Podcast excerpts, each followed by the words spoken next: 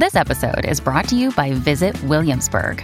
In Williamsburg, Virginia, there's never too much of a good thing. Whether you're a foodie, a golfer, a history buff, a shopaholic, an outdoor enthusiast, or a thrill seeker, you'll find what you came for here and more. So ask yourself, what is it you want? Discover Williamsburg and plan your trip at visitwilliamsburg.com. This is your time.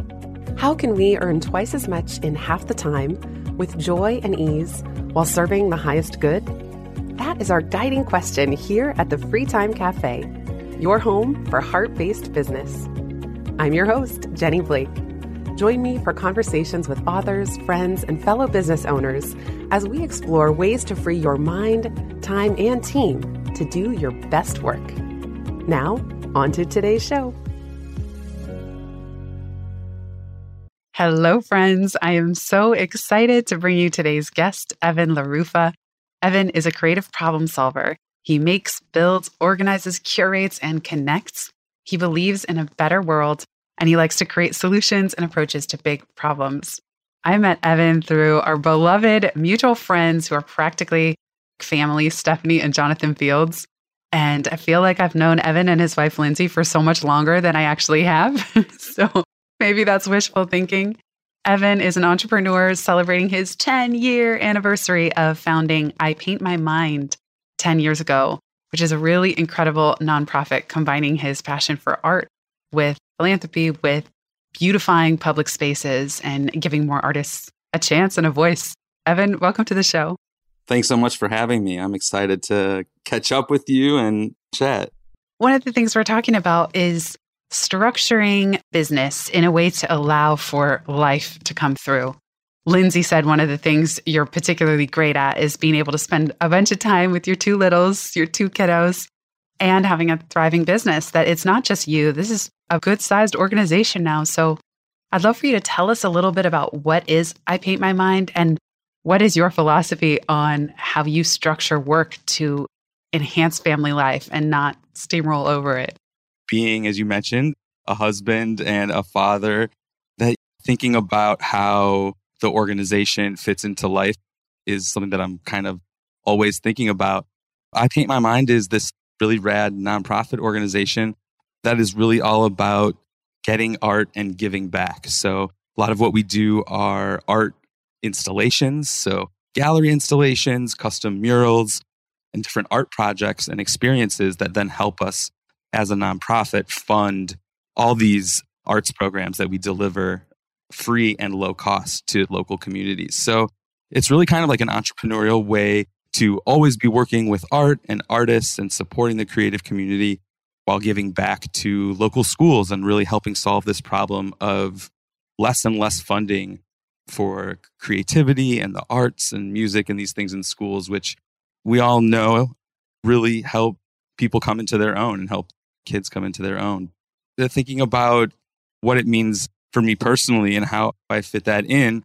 Family has always been really, really important to me. So it's something that I'm always thinking about how it fits into whatever it is that I'm doing. One of the benefits of being an entrepreneur or running a small organization is that it is up to you, right? So there's a double edged sword there. If you're spread too thin and you're playing whack a mole, and you're not really set up to do things in impactful ways. For me, it's always kind of like coming back to like, all right, like I have to take the kids to school in the morning. So ensuring that that happens first and that really important big work happens early in the day. And for me, that's one like really incredible way for me to kind of think about what are the top things that if I got done by noon, I would be okay if I didn't really work the rest of the day. And so that's one question that I come back to a lot, actually. How old are your kids now? Enzo is five, almost six, and Uma is three, almost four next month. That's another piece that is interesting, right? I think the kids being young now, it was always really thinking about family and how it fits in.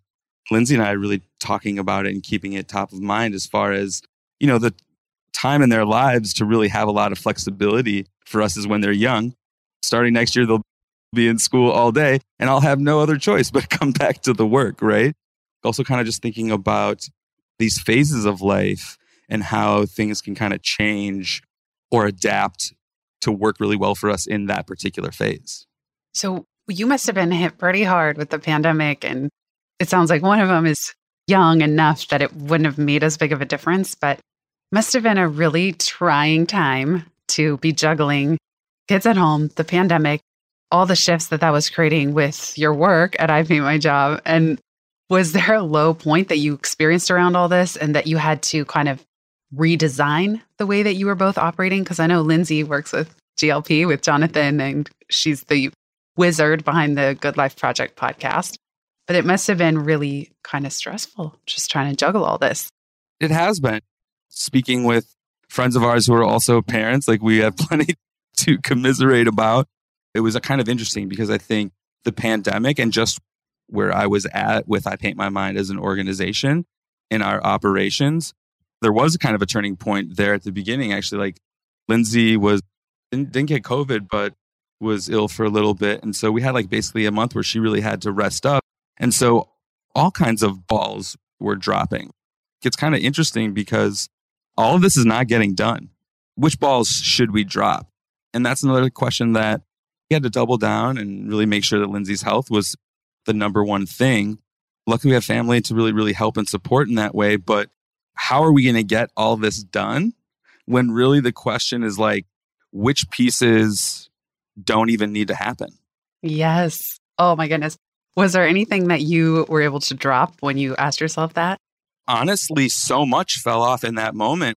Lindsay needed my support, and we had to really kind of just focus on health because all the platitudes about health being everything really truly is, right? It's kind of the platform for which we can engage with the rest of our lives in an awesome way. And so I think it kind of made us even more grateful for the moments where our health is good. But it was really eye opening because so much was able to fall off. And so a lot of times we're staying way too busy or we feel a certain level of busy then justifies kind of our commitment to the project or the mission or the business. And I think that's kind of just a place where our culture kind of leads us astray. Actually, taking a break and doing less is how we can deliver more for the people and the communities that we care about. I'm curious about your team at I Paint My Mind, both how many people you have. Is anyone full time? How many are contractors or part time? And also, I think it's very interesting. You, as an artist and an artistic creative person, 10 years ago created this thing that actually is a living, breathing organization. And not many artists make that transition or want to from doing the work and being the enigmatic artist. As you know, I'm married to one.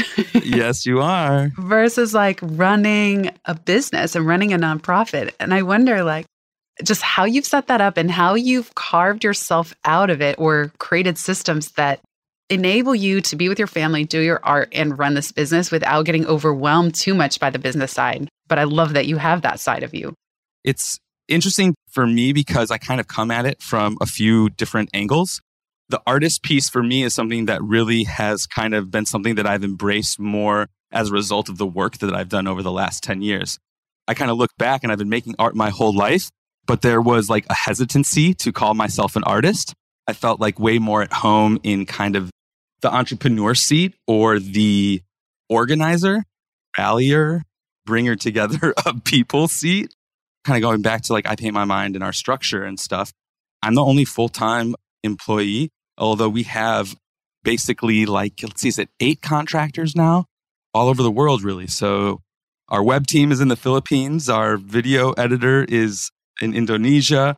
We've had contractor doing social media and stuff in Houston. And then we kind of have like a core team here of contractors that help with our different services and our board of directors.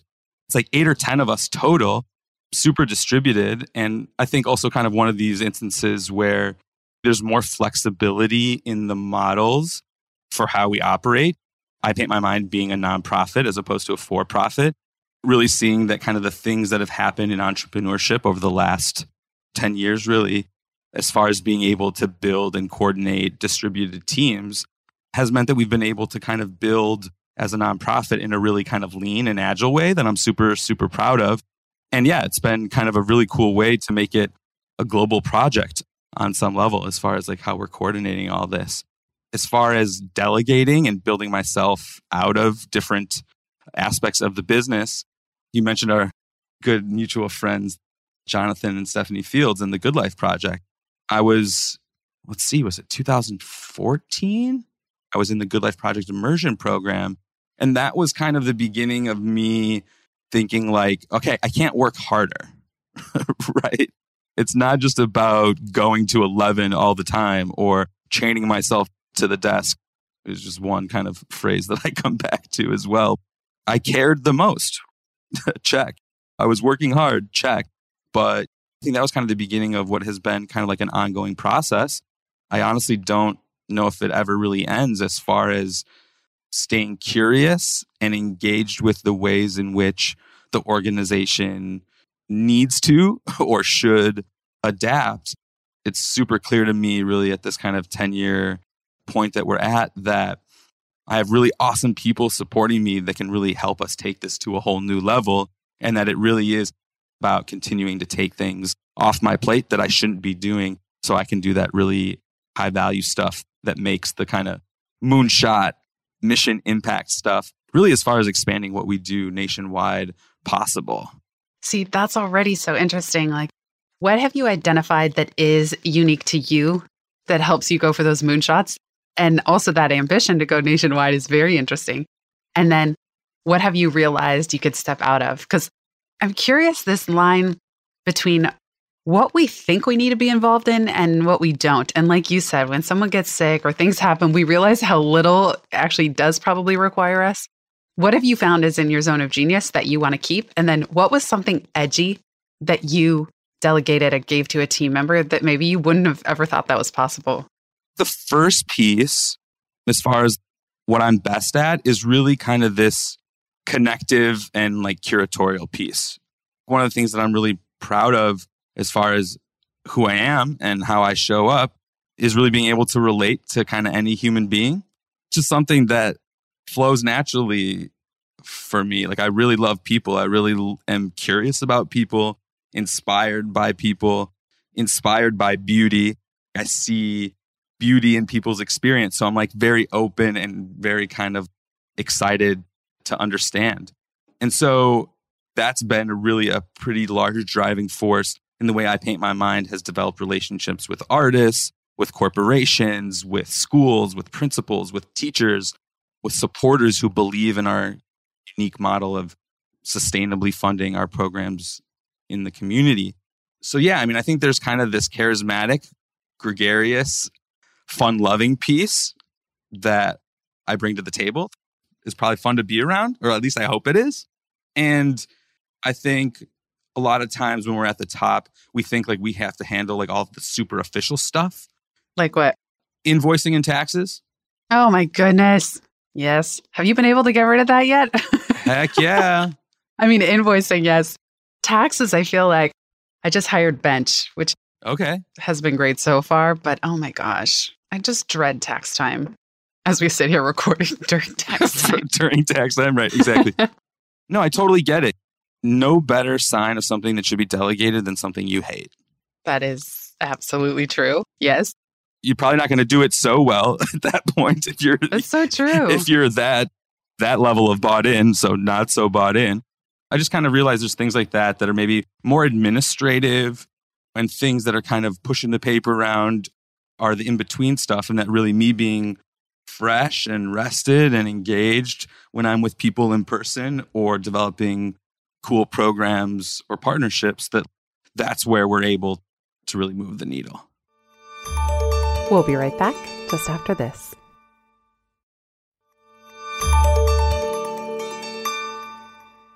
One thing I'm curious about have you and Lindsay cracked this in terms of help on the home front? It sounds like you live near family. That's already fortunate and that's a good thing. Super lucky. Yeah. Is there anything else on the home front where you two just put your heads together and you thought, A, we don't need to keep doing this, or B, we can hire help for a certain aspect of the household? Because that's what I feel like not enough people talk about on business podcasts. And I'm going to be a little bit biased. Not that I like to be too gender stereotypy, but a lot of business books are written by men, and a lot of them have a partner who manages the home front. Let me just say that. For sure. Great point. Really great point. And that's not my situation. Yeah. And it's more on my mind as a topic of conversation, but I feel like there's so many logistics and things to solve on the home front, especially when both are entrepreneurs.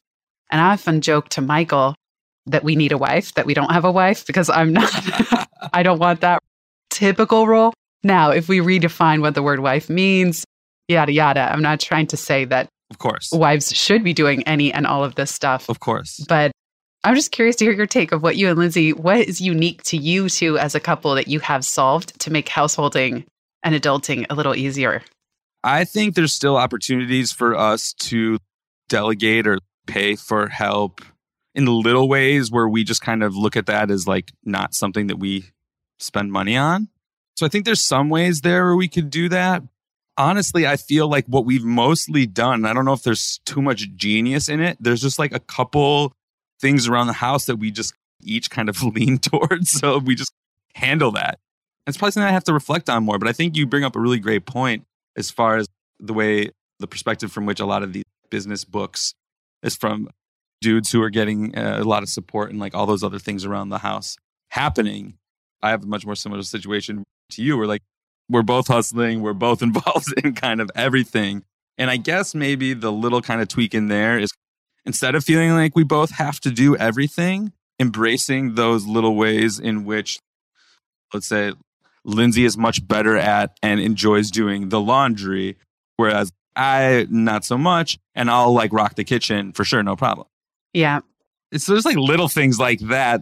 I don't know if there's too much of a hack there, but as kind of being less into those typical gender norms, just the idea that we're both pitching in all the time, and then coming back from that a little bit, just being like, okay, you're good at that. Let's let you do that, and I'll do this other thing.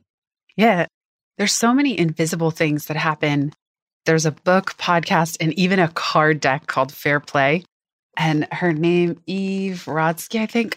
I'm bungling her name, but the Fair Play card deck is really interesting because you see 50, if not 100 activities that are happening. They just might be in the background.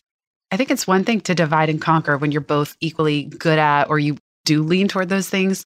Sure. And then I find it's very exhausting when no one wants to do the middle of the Venn diagram. So just today, I said to Michael, I go, all right, I think we need to call a wash and fold service. We need to like figure out, because thankfully, one of the good things about New York City is that people come to your door. Right.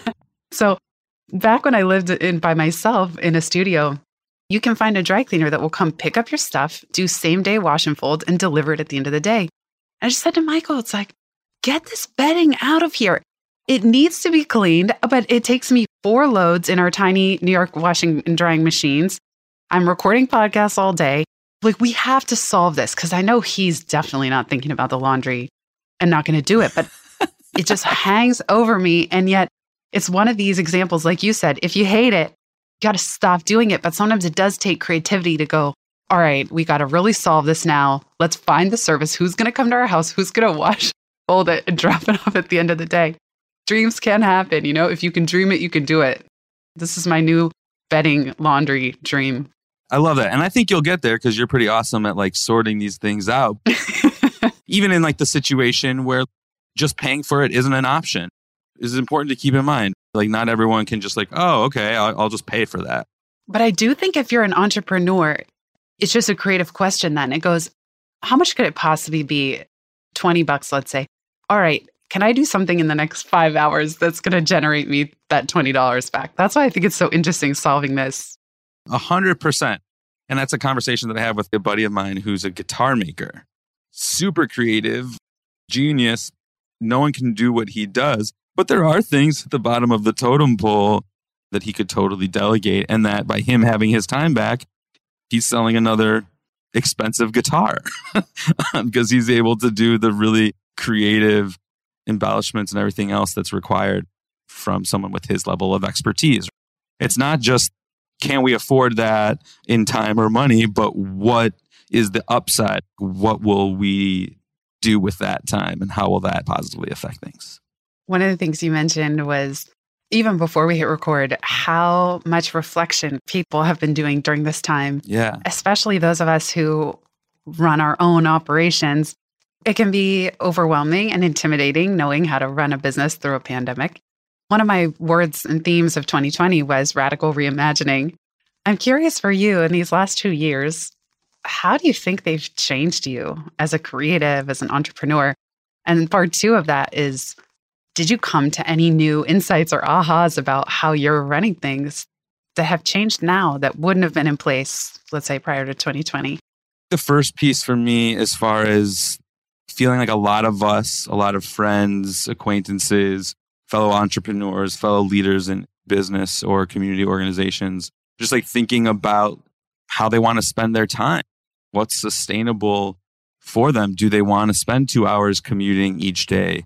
And the thing about the pandemic is that the world has changed in certain ways that allow for some of these shifts. You know, as someone who's hugely grateful and lucky for where I'm at and how things are going for me in life, I think it's like incumbent upon me and my peers, all of us, you know, to kind of think about what's a more aligned, joyful, impactful, intentional way of living my life were there specific changes that you have made, or at least challenges you've identified that you want to shift moving forward? For me, it's probably the dark side to that charismatic piece, which is feeling like I need to do a lot socially, even though I have a wife and two young kids and like all this stuff going on. Obviously, it was kind of through the constraints of lockdown and COVID and things like this, but I think it really just made me think about specifically like conserving my energy more and understanding that being with people takes a lot of that. And luckily, the last couple years have gone really well. And I feel like this focus has served us really well. So we're kind of at a point where I can zoom back, zoom the lens out a little bit. And this is also something that I said to you before we started recording, which is like, your new book is so perfectly timed for me right now. I paint my mind doing uh, achieving our 10 year anniversary and really kind of focusing on what we're great at really focusing on our systems not having to do more and so there's kind of calm there's like an openness like more space from which i think i'm making decisions about the organization. And so that kind of edit of like oh yeah you don't have to be at everything dude. Like you can just be with the people who you're supposed to be with. And kind of this mix of intention and intuition and also just kind of being more uh, nuts and bolts about is this something that I should be working on right now, or is this something that raises to a priority for the organization? For me, I think it's really about managing my energy and being very intentional about that and kind of operating from more of a calm space of knowing things are going well and that we can be selective and strategic about how we show up as opposed to kind of the more kind of whack-a-mole trying to get everything done and it all feeling like too much. Oh, I just love hearing you talk about space and editing your time. That's like such an interesting thought of Doesn't it feel like breezy? Ah, yes. Yes, yes, yes. That was one of my big goals with the book free time of that the experience needs to be light. A lot of what I'm doing is geeking out about systems and operational efficiency, but trying to create some lightness and ease. And I love you brought up intention and intuition because I think it's hard to tap into those things when we are playing whack a mole. Yeah, you're just going to the next thing. You're like, I don't know who's at that next meeting, but I'm supposed to be there at 10, and here I go. It's funny, like in my BFF community, we're always talking about all these metaphors that are so mean to the animals, like kill two birds with one stone. Oh my gosh. Eat that frog. Now I'm thinking whack a mole, the poor moles, we're whacking them all on the head. Like, I wonder. We're gonna have to think of. but if you think of the video game version, it's like I know no animals were harmed during the production of this. Right, but then how violent is it that we have like little kids? It was one of my favorite arcade games, where you're just smashing these moles. Bam, bam, bam. Yeah, for sure. It's so metaphoric for life. Who knew that we were like teaching ourselves as kids? They're like, you're going to be thinking about this for a lot of years, kid. Yeah, that's right. This game is a metaphor for your life without good systems. Oh my goodness. Evan, if you could give fellow business owners permission to do something differently or drop something, what would it be? I would give business owners permission to rest. And I would almost ask them what it might feel like if they worked one less day a week. Yes, I love that. Rest is so crucial and it's so tricky sometimes. I don't know about you, but sometimes I think I'm going at a sustainable pace and then crash. and then hit the wall. and then I hit the wall. I think it happens to all of us. Yes. Definitely happens from time to time. And I think, especially, you know, as the dad, that when like downtime isn't exactly downtime, it means that's when you're connecting with your kids. I don't know how you do it. Kids have so much energy. They do. You don't know how. I spend one day at a time with my nieces and I'm wiped out. And my incredible sister in law and brother, they go home and I'm like, they don't get that break. I get to go home and like crash on the couch and they don't get that break. This is one of the things that I wasn't too logical about it. I kind of like just knew I loved kids and wanted to be a dad and was like, oh, I'm for sure doing that. But I think it's also amazing becoming a dad, just seeing how, just as humans, as parents, how we just kind of expand to do what needs to get done. Even though it sounds insane, you're like, yeah, oh, yeah, got to get up at six and yeah, nothing ends until eight. And then hopefully you've eaten something and connect with your partner and, and then get it going again. and that feels intense, but it is pretty amazing because there's kind of like grit and handling stuff and being a dad and a family man that is a ton of work. It's been a lot of fun to kind of meet the moment. It's like, how do we do it? I don't really know. It's a lot of fun. And I feel really lucky to be able to kind of shape my time in ways that allows me to be around. That's such a beautiful perspective. And I just love hearing you talk about family, family life, and as much as it's all a blur, how much joy that it gives you. Where can people find you if they want to learn more and keep in touch? Please, yeah, that'd be awesome. So we're at ipaintmymind.org. I paint my mind on all the socials. evanlaruffa.com for my projects and my photography work as well. I will put links to all of these in the show notes. And truly, truly, congrats on 10 years. I love what Thank you're doing you. with I Paint My Mind, like just connecting artists with companies, creating murals in these public spaces. What a friggin' Venn diagram of an idea, you know, of like connecting all these varied interests and giving people so much opportunity to do art in the world and for people within big organizations or companies to see beautiful art when they're coming and going from these places. I just love what you're doing and everybody listening, it's really worth checking out because soon it's going to be nationwide. There you go. I heard you drop that. it's happening. You heard it here first. There you go. Awesome. Thank you so much, Evan. Thanks, Jenny. It's been blessed. Thanks, everybody, for listening. If you've listened this far, you get a gold star. Thank you. Word of mouth is the most joyful way we can grow this show, and it helps us land interviews with the luminaries and insightful guests that you would most love to hear from. Please send this episode to a friend who might find it helpful. And for show notes and related links from this episode, visit itsfreetime.com. While you're there, make sure you're subscribed to the Time Well Spent newsletter. You'll get instant access to my tech toolkit, a continually updated list of all the software I use, along with the total monthly spend to run my business, where no one works full time, even me. Visit itsfreetime.com slash join. Remember, you are running the show.